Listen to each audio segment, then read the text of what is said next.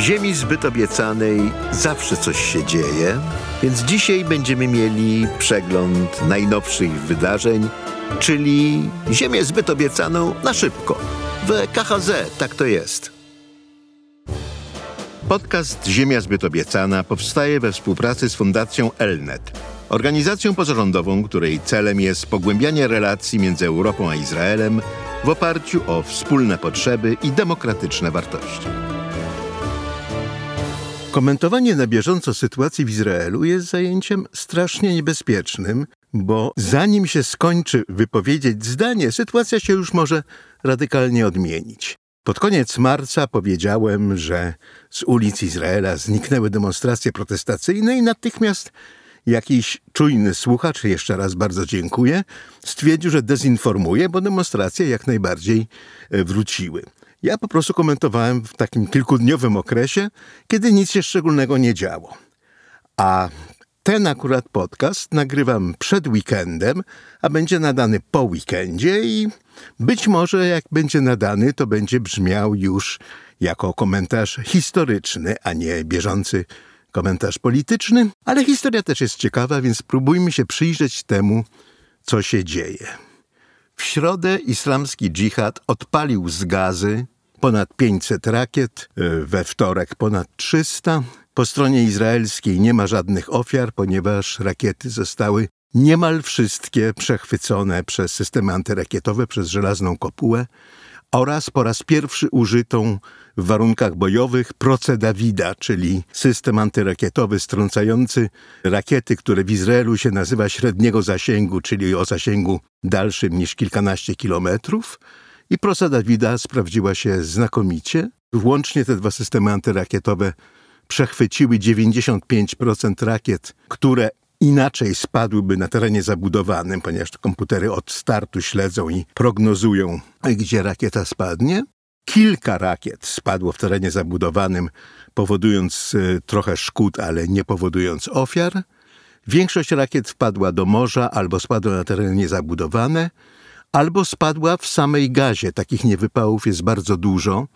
Tylko we wtorek było ich 64 e, i powodują one straty wśród ludności w gazie, które następnie władze w gazie dodają do ofiar izraelskich ataków. Tym samym e, ofiary palestyńskich niewypałów są też przypisywane na konto Izraela. Ale w chwili, gdy to mówię, e, palestyńskich ofiar jest 25. E, w większości są to działacze organizacji terrorystycznych głównie islamskiego dżihadu, który jest głównym obiektem izraelskiego ataku, ale także cywile, w tym kobiety i dzieci. Tak było zwłaszcza e, w przypadku pierwszej salwy odpalonej przez Izraelczyków w poniedziałek, która trafiła w trzech, w niezależnie od siebie miejscach, więc to były trzy ataki, w trzech dowódców islamskiego dżihadu, organizacji, która jest odpowiedzialna za część zamachów terrorystycznych w Izraelu. W tym roku zginęło w nich y, ponad 20 Izraelczyków, a jeden z przywódców islamskiego dżihadu na zachodnim brzegu, aresztowany na początku tego roku, na znak protestu przeciwko swojemu aresztowaniu, on nie neguje bynajmniej, że jest przywódcą islamskiego dżihadu, ale uważa, że to nie daje Izraelowi żadnego prawa, żeby go aresztować. E, podjął głodówkę i po 86 dniach głodówki zmarł. By zaprotestować przeciwko temu zamordowaniu swojego przywódcy przez Izraelczyków, jak to określił islamski dżihad, e, dżihad odpalił pierwszą salwę rakietową na Izrael, a Izrael odpowiedział tą wtorkową salwą i zaczęła się eskalacja. Można sobie zadać pytanie, jaki to ma sens, ponieważ taki scenariusz, że Palestyńczycy dokonują jakiegoś ataku, Izrael odpowiada ogniem, następuje eskalacja, po czym z reguły Egipt negocjuje zawieszenie broni i wszystko wraca do status quo ante. Można się zastanawiać, jaki jest w ogóle sens tego rodzaju wymiany ognia. I prawdę powiedziawszy, nie ma on żadnego. Izraelczycy będą mówili, że chodzi o to, żeby utrzymać izraelski potencjał odstraszania. Tyle tylko, że ten potencjał odstraszania ewidentnie nie odstrasza, skoro regularnie, co rok bądź kilka lat, następuje eskalacja przemocy z gazy, na co Izrael odpowiada swoją przemocą, no a potem obie strony liczą swoich zabitych i rannych. Więc to odstraszanie nie działa, tyle tylko, że zasadnym jest pytanie, czy gdyby Izrael powstrzymał się od reagowania na palestyńskie ataki, to czy liczba tych ataków by zmalała, czy wzrosła? I choć chciałoby się żyć na takim świecie, w którym deeskalacja jednej strony powoduje deeskalację drugiej, to raczej żyjemy na takim, w którym deeskalacja jednej strony zachęca drugą do tego, żeby atakować jeszcze bardziej. A więc obie strony atakują się po to, żeby zapobiec sytuacji, w której byłyby atakowane jeszcze bardziej. Można sobie zadać następne pytanie: dlaczego Izrael zareagował akurat teraz? W końcu śmierć tego przywódcy islamskiego dżihadu na skutek prowadzonej przez niego głodówki miała miejsce tydzień wcześniej. Wtedy też nastąpiła salwa rakietowa z gazy. Natomiast izraelska odpowiedź dopiero po tygodniu podejrzanie blisko się zbiegła i z kryzysem politycznym wewnątrz samej rządzącej koalicji, i z trwającym nadal kryzysem politycznym w skali całego kraju związanym z rządowymi planami tzw. Tak reformy systemu sprawiedliwości. Komentatorzy mówili, że Netanyahu celowo postanowił odpowiedzieć ostrzałem na ostrzał, żeby odwrócić uwagę od kwestii wewnątrzpolitycznych e, i doprowadzić do zjednoczenia wszystkich i wewnątrz koalicji, ale także i przeciwników koalicji wokół niego premiera, który stoi na straży państwa, które toczy wojnę. Jak być może słuchacze tych podcastów wiedzą, nie należę do zażartych miłośników premiera Netanyahu, ale tym akurat razem te oskarżenia wydają mi się bezpodstawne i krzywdzące. Przyjrzyjmy się obu po kolei. Tak, rzeczywiście w koalicji nastąpił kryzys. Frakcja Ocma Jehudit, żydowska potęga, której dwaj czołowi działacze, Itamar Ben-Gwir i e, Smotrich, są ministrami i reprezentują no zdecydowanie faszyzujący kurs polityczny, e, Osma Jehudit zagroziła, że wyjdzie z koalicji, jeżeli umowa koalicyjna nie będzie realizowana, to znaczy, jeżeli rząd nie odpowie dużo silniej na atak z gazy. Pamiętajmy, kiedy to Osman Jehudit mówiła, minął tydzień, a żadnej izraelskiej militarnej reakcji nie było nie uderzy na dodatek jeszcze w zachodnim brzegu oraz nie zrealizuje natychmiast programu reformy sprawiedliwości. Te groźby należy traktować poważnie, bo wszystkie sondaże pokazują, że podczas gdy, gdyby zostały teraz rozpisane następne wybory, e, Osmaje Hudit i cały ten blok faszystowski utrzymałby swój stan posiadania 14, może 15, może 13 mandatów w Knesecie, Natomiast rządzący Likud premier Netanyahu straciłby przynajmniej jedną trzecią miejsc. Najsilniejszą partią stałaby się opozycyjna Jedność Narodowa generała Benny Gantza, który z całą pewnością utworzyłby rząd, w którym z całą pewnością nie byłoby miejsca ani dla Netanyahu, ani dla jego partii, ani dla faszystów, ale im to akurat mniej przeszkadza. Więc y, rzeczywiście faszyści mają czym y, Netanyahu szantażować. Tyle tylko, że decyzja o tym, żeby odpowiedzieć zbrojnie w gazie, została podjęta zanim Ocma Jehudit wygłosiła swoje ultimatum. Różnica jest kilku godzin, ale ona jest decydująca. To znaczy, że Netanyahu nie kierował się groźbami Ben-Gwira, kiedy postanowił odpowiedzieć zbrojnie, tylko oceną militarnych szans. Chodziło przede wszystkim o to, że dane wywiadów pokazywały, że jest szansa zabicia trzech czołowych dowódców islamskiego dżihadu w trzech równoległych atakach. Takie szanse zdarzają się rzadko i Netanyahu postanowił z tej szansy skorzystać. Zresztą Ben Gwir potem już w zupełnie groteskowych wystąpieniach Powiedział, że o tym ataku zdecydował on razem z ministrem obrony i że on wystawia ministrowi obrony dobrą ocenę, że tym razem zachował się jak trzeba, a w ogóle to on, Ben Gwir, żąda tutaj dużo większej stanowczości w działaniu. To jest groteska. On nawet nie uczestniczył w posiedzeniu rządu, na którym podjęto decyzję, żeby uderzyć w gazę. Drugie możliwe pytanie, jak można sobie zadać, to jest to, czy Netanyahu nie próbuje w ten sposób odwrócić uwagi od podstawowego konfliktu politycznego, który już od niemal pół roku dzieli Izrael w sposób dramatyczny, czyli konfliktu wokół planowanej przez jego rząd reformy wymiaru sprawiedliwości.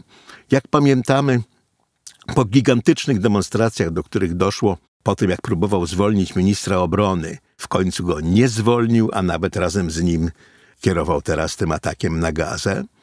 Więc po tych gigantycznych demonstracjach pod koniec marca Netanyahu musiał się cofnąć i ogłosił zawieszenie broni na cały miesiąc kwiecień oraz negocjacje pod egidą prezydenta, żeby próbować w sprawie tej reformy sądownictwa wynegocjować jakiś kompromis.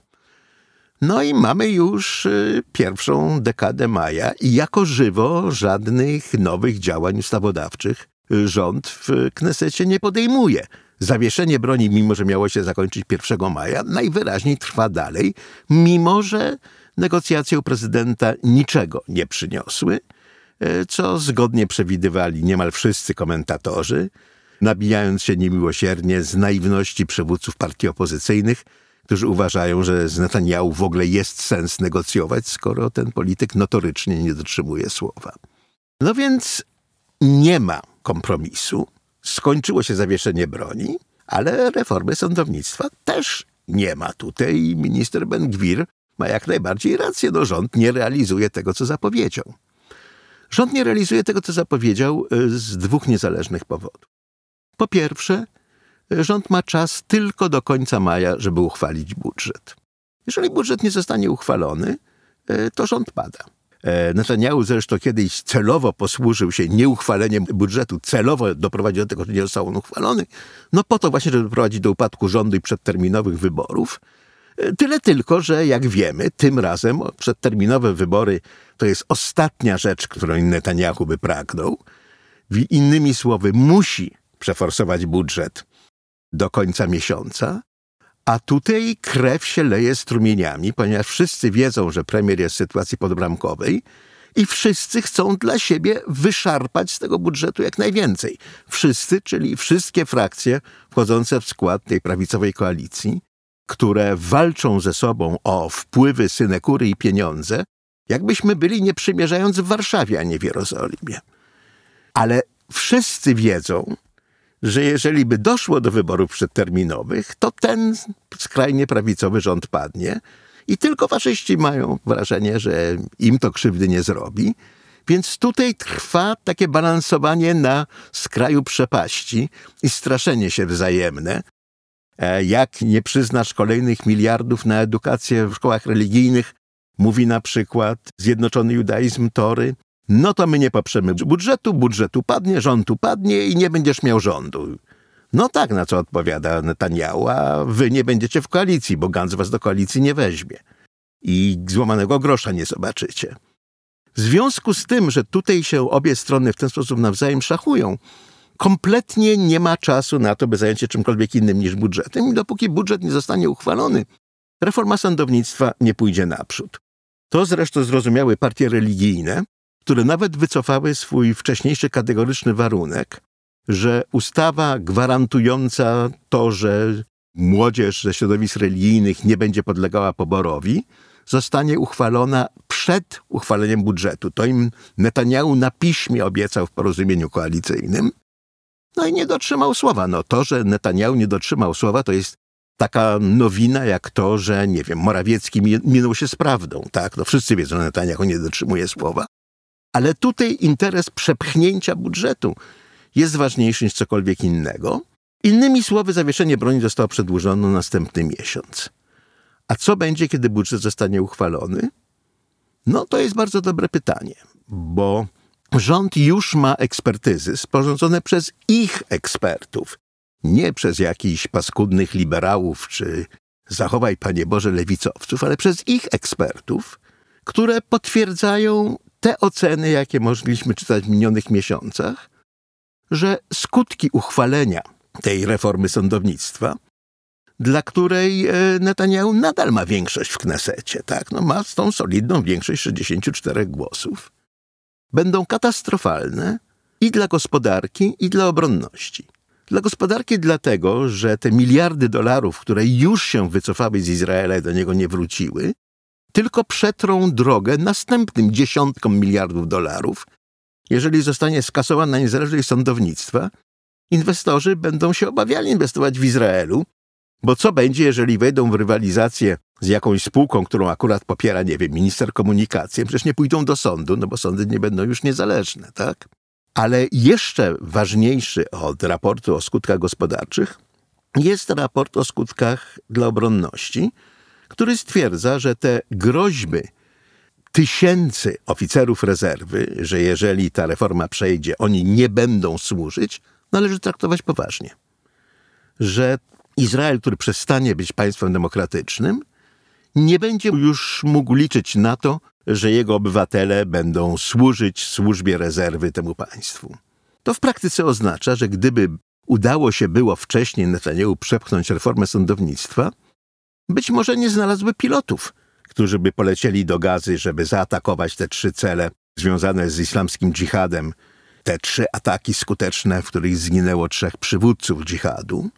A to już nie jest rzecz, którą się negocjuje.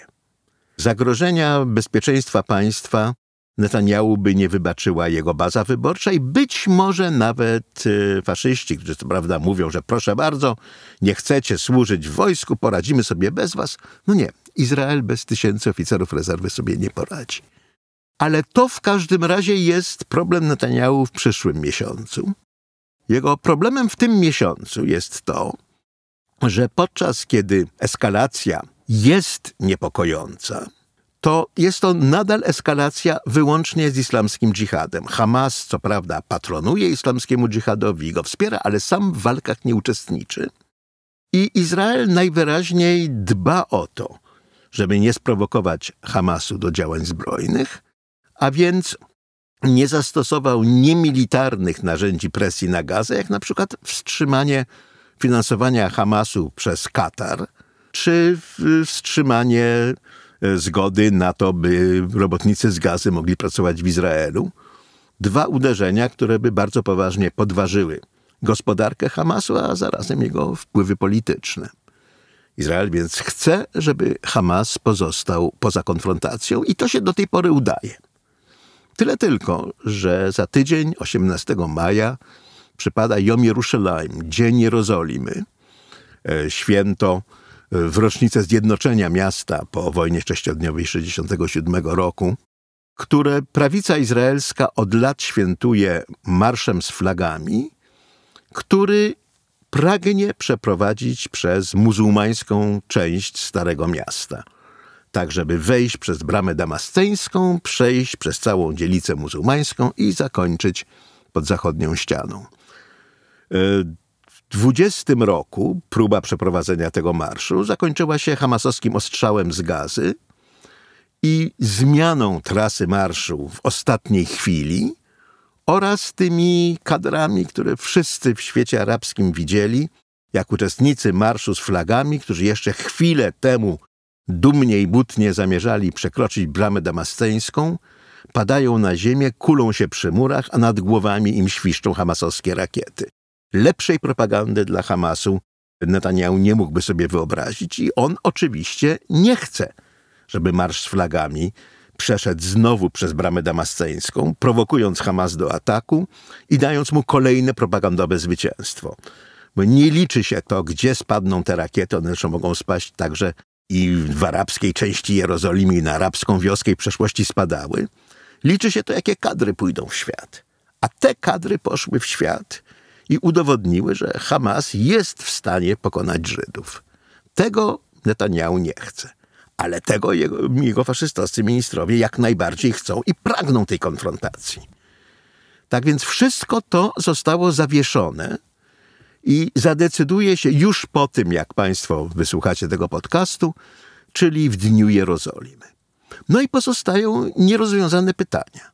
W zamachach, tych atakach rakietowych na trzech przywódców islamskiego dżihadu zginęli nie tylko oni, ale ich żony i dzieci to były ataki ra rakietowe na ich mieszkania.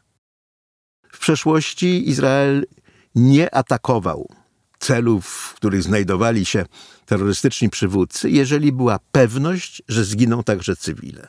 Tym razem to zastrzeżenie przestało obowiązywać.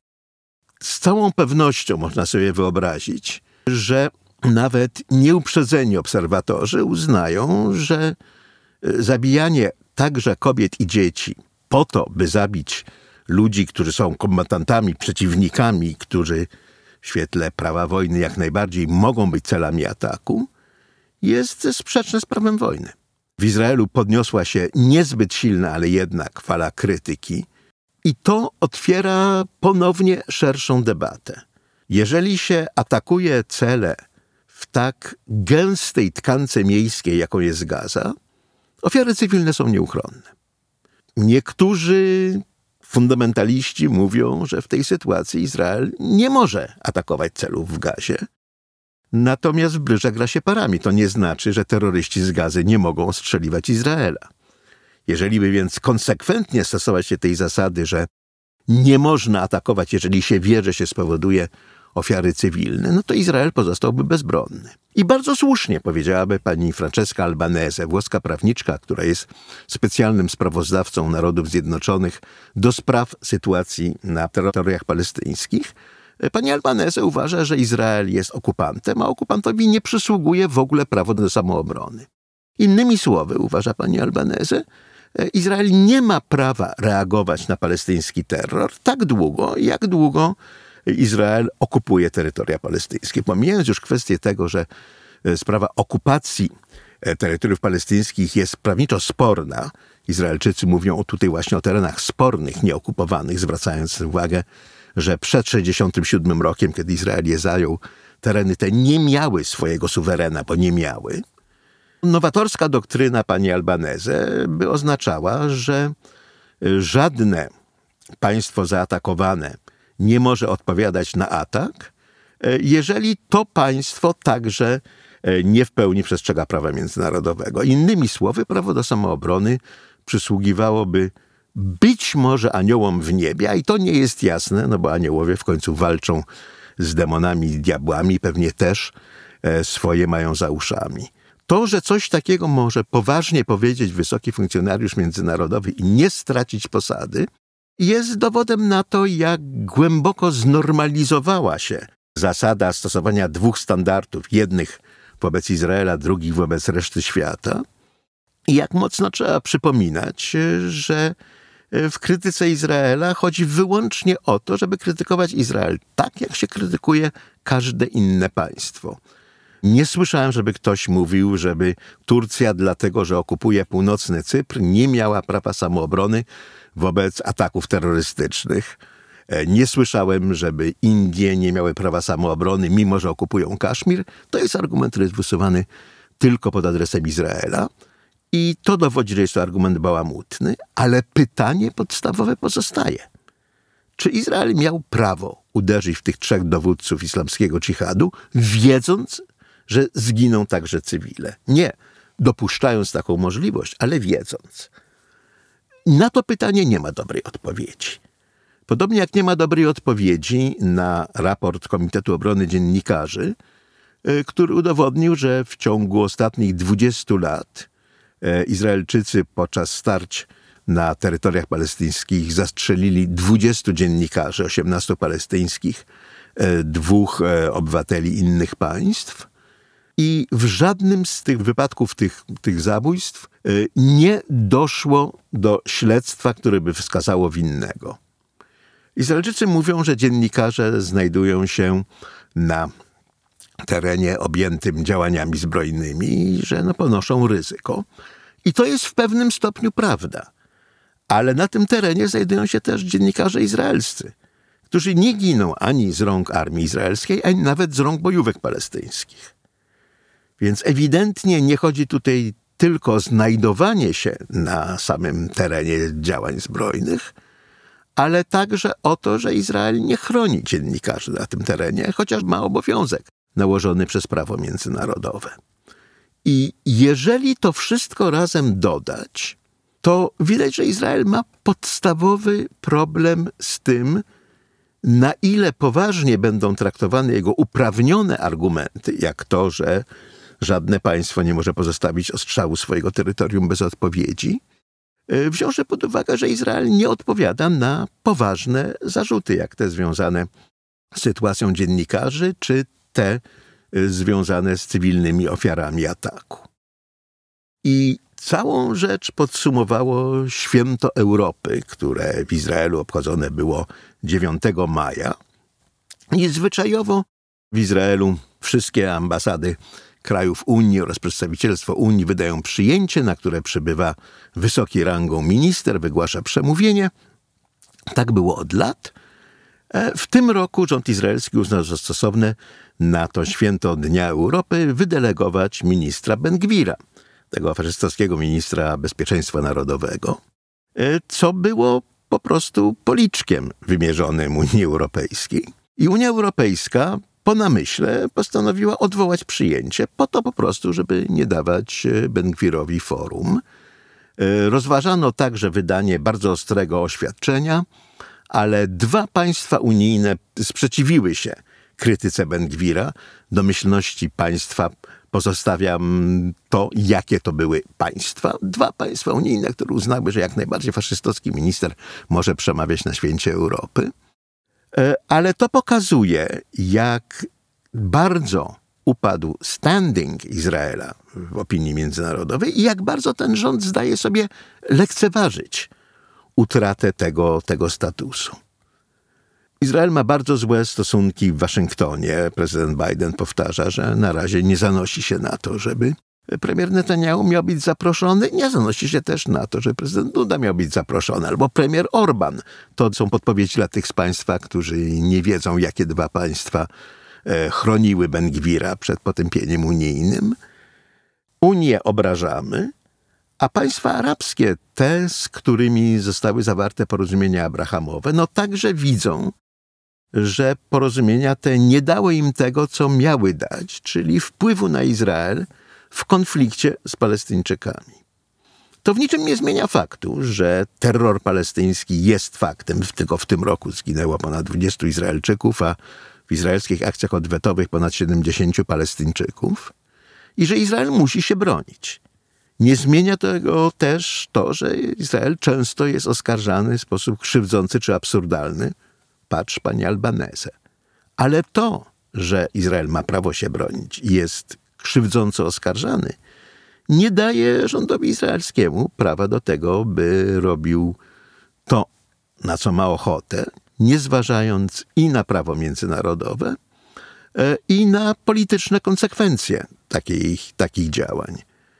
E, miejmy nadzieję, że jeżeli ten budżet zostanie przeforsowany, a reforma sądownictwa upadnie, jak upaść musi, bo inaczej grozi ona upadkiem państwa, to ten rząd albo jakiś następny wróci do tego, za co się rządom płaci, czyli rządzenie krajem i dbanie o jego interesy. Dziękuję Państwu za uwagę.